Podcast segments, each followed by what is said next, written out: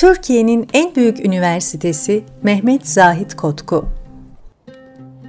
Hani büyük konuşup Türkiye Cumhuriyeti şeyhler, müritler, dervişler memleketi olamaz demişlerdi ya. Heh, işte şeyhin de, müridin de, dervişin de aslında ne olduğunu göstererek pırıl pırıl bir çağa haber veren o büyük meşaleyi yakan adamdı. Kafkas göçmeni bir ailenin oğlu olarak 1897 yılında Atalar Yurdu'nun kadim başkenti Bursa'da doğdu. 3 yaşındayken annesini kaybetti. Kendisine oğlum Mehmet diye seslenen babası İbrahim Efendi ise 1929 yılında. Soyadı kanunundan sonra Kotku'yu tercih etti ailesi. Cüzdana düşülen açıklama notuysa bir ömrün özetiydi. Mütevazı, Cihan Harbi başladığında 17 yaşında taze bir talebeyken Bursa Sanat Mektebi'ni yarıda bırakıp askere gitti. Harbin tam göğsüne. Bombardıman altında kaldı. Yanı başında arkadaşlarının şehit düşmesine sabretti, hastalıklar atlattı. Tam 6 yıl süren bir askerlik. Hani Hürriyet'in henüz 25'inde parmağı ojeli, aydınlanmış genç muhabirinin iştahla yaptığı irtica haberlerinde devlete millete düşmanmış gibi karikatürize edilen adam var ya, işte o. Yıllarca süren askerliğin ardından Osmanlı ordusu Suriye'den çekilince binbir güçlükle İstanbul'a geri dönebildi. Askerdeyken gün gün notlar tuttu. Olan biten her şeyi kayıt altına aldı. Askerliğinin son zamanlarını yaptığı İstanbul'da çeşitli dersler ve sohbetlere devam etti. 16 Temmuz 1920 yılında Ayasofya'da kıldığı cuma namazının ardından gittiği Gümüşhanevi tekkesinde tanıdığı Ömer Ziyaettin Efendi'ye intisap ederek ehli tarihler arasına katıldı. Ömer Ziyaettin Efendi kim miydi? T24 yazarları içinde belirtmek gerekirse Ömer Ziyaettin Efendi, Şeyh Şamil'in oğlu Gazi Mehmet Paşa komutasında Ruslara karşı uzun yıllar savaşmış. Arapça, Farsça ve Rusça konuşabilen bir Türk lehçeleri uzmanıydı. Akif'in yakın dostu Abbas İlmi Paşa'nın da yakın dostuydu. Sultan Vahdettin'in Şeyhülislamlık teklifini de geri çevirmiş bir adamdı. Kalpten yapılmış bir adam. 27 yaşında hilafetnameyi almış, icazet aldığı kitapların derslerini Beyazıt, Fatih ve Ayasofya gibi camilerde sürdürmüştü. 1925 yılında tekkelerin kapatılması üzerine Bursa'ya dönüp evlendi. 29'da babasının vefatı üzerine önce köyde, sonra şehirde 1952 yılına kadar imamlık yaptı. 1952'de Gümüşhanevi Tekkesi postnişini Kazanlı Abdülaziz Bekkini'nin vefatından sonra sevenlerinin ısrarı üzerine İstanbul'a geri geldi. 1958'de İskenderpaşa Camii'ne tayin oldu ve vefat ettiği 1980 yılına kadar burada vazifesine devam etti. Mahmut Efendi'nin kıldırdığı cenazesi o zamana kadar İstanbul'un nadir gördüğü kalabalıklardan birine şahitlik ederek Süleymaniye Camii'ne defnedildi. Öğrencilik yıllarında yolu İstanbul Kıztaşı'ndaki öğrenci evlerinden geçen herkesin muhakkak sohbetine iştirak ettiği Mehmet Zahid Kotku'nun sade ve gösterişsiz bir hayatı vardı. Derslerinde Ahmet Ziyaettin Gümüşhanevi'nin derlediği Ramazül Ehadis kitabını okuyup açıklardı.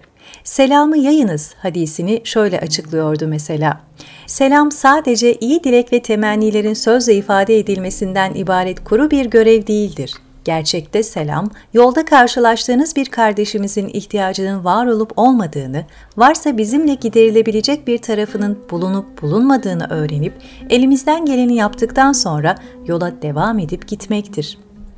Şimdilerde Müslümanın anti-emperyalist tavrını türlü maskaralıklara alet edenlere aldanmayınız lütfen. Emperyalizm karşıtlığı ya da kapitalizme itiraz mı dediniz? Belki süslü cümleler, parlak sloganları yoktu. Ama bu topraklardaki en uzun sessizliği de bozmayı o başarmıştı. Ferdi başarıların bir araya getirilerek toplum yararına yatırımlara dönüştürülmesine işaret etti. Bu kapının önünde cemaatin dizdiği otomobillerden rahatsız oluyorum. Yabancı diyarlara ekmek parası için giden işçilerin o diyarlara gitmemesi varken buna mecbur kalınması beni üzüyor. O getirilen otomobillerin yerine atölyeler, fabrikalar kurulsa ve aç susuz vatandaşlara iş bulunsa, hem onlar İslam diyarında yaşama imkanı bulur hem de biz yabancıların kölesi olmazdık diyordu. Eşyaya ve olaylara peygamberin baktığı gibi bakmayı öğretti. Türkiye'nin ekonomik bağımlılığının doğrudan kültürel bağımlılığa dönüşeceğini tane tane anlatıyordu. Kültürel bağımlılığın da fark edilmez bir çürümeyle sonuçlanacağını söylüyordu. Tüm bu sohbetleri şeyh postunda yapıyordu. Batıya tutsaklıktan kurtulmak adına Müslümanların kalkınması için birleşmelerini, ibadet gibi algılamalarını istiyordu. Teşebbüsler şirketleşerek yapılırsa daha kalıcı, daha güçlü, daha heybetli ve daha güzel olur diyordu. Milli sanayinin kurulmasını öneren bir şeyh efendi düşünün işte.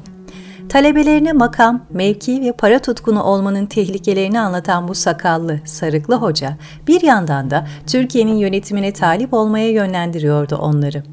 Necmettin Erbakan'dan Turgut Özal'a, Recai Kutan'dan Sabahattin Zaim'e kadar sayılamayacak kadar çok isim tedrisinden geçti. Talebeleri büyüdü, Cumhuriyet devrimlerinin gürültüsünden başka bir şey işitmemiş, matruş suratlı bayların ve şık görünümlü bayanların uzaktan uzağa bir köylü kıyafeti içinde gördükleri, Türk filmlerinde kendilerine öğretilen şeyh imajı içinde değerlendirdikleri bu yaşlı hoca, istikametinden koparılan bir ülkeyi yeniden yoluna çekmenin en büyük gayretini tek başına ortaya koymuştu. Türkiye'nin ilk yerli motor fabrikasının kurulmasına öncülük eden bir şeyh efendi düşünün. Nasıl da bütün öğretilen o din adamı imajları yerle bir ediyor değil mi? 1956 yılında hutbedeyken evde elime toplu iğne kutusu aldım. Baktım yabancı malı. Daha bir iğne yapamayacak mıyız? Demesi üzerine cemaat harekete geçmiş ve Erbakan Hoca'nın öncülüğünde sonraları adı Pancar Motor'a dönüşecek olan Gümüş Motor Fabrikası kurulmuştu. Gümüş adı elbette Gümüşhanevi tekkesinden geliyordu. İlerlemeci Kemalistler için oldukça ironik öyle değil mi? Bin yıllık berrak sözleri yeniden örüp de kendi yüzyılında kurdu.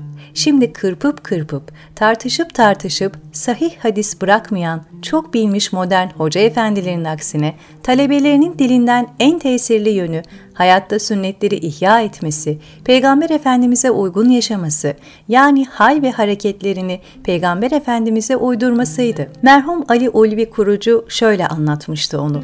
Sanki Resulullah'ı görüyor da o nasıl hareket ediyorsa öyle hareket ediyordu. Vefatından bir hafta önce hacdan dönerken Medine'de şöyle söylemişti. Dünyada her şey boş. Para da boş, kitap da boş, dervişlik de boş, şöhret de boş. Mühim olan iyi bir kul olabilmektir. İnsan bunu 80 yaşından sonra anlıyor. Ne dervişlikte ne şeyhlikte iş yok. İş Allah'ın rızasını kazanabilmekte. İş Allah'a sevgili kul olabilmekte.''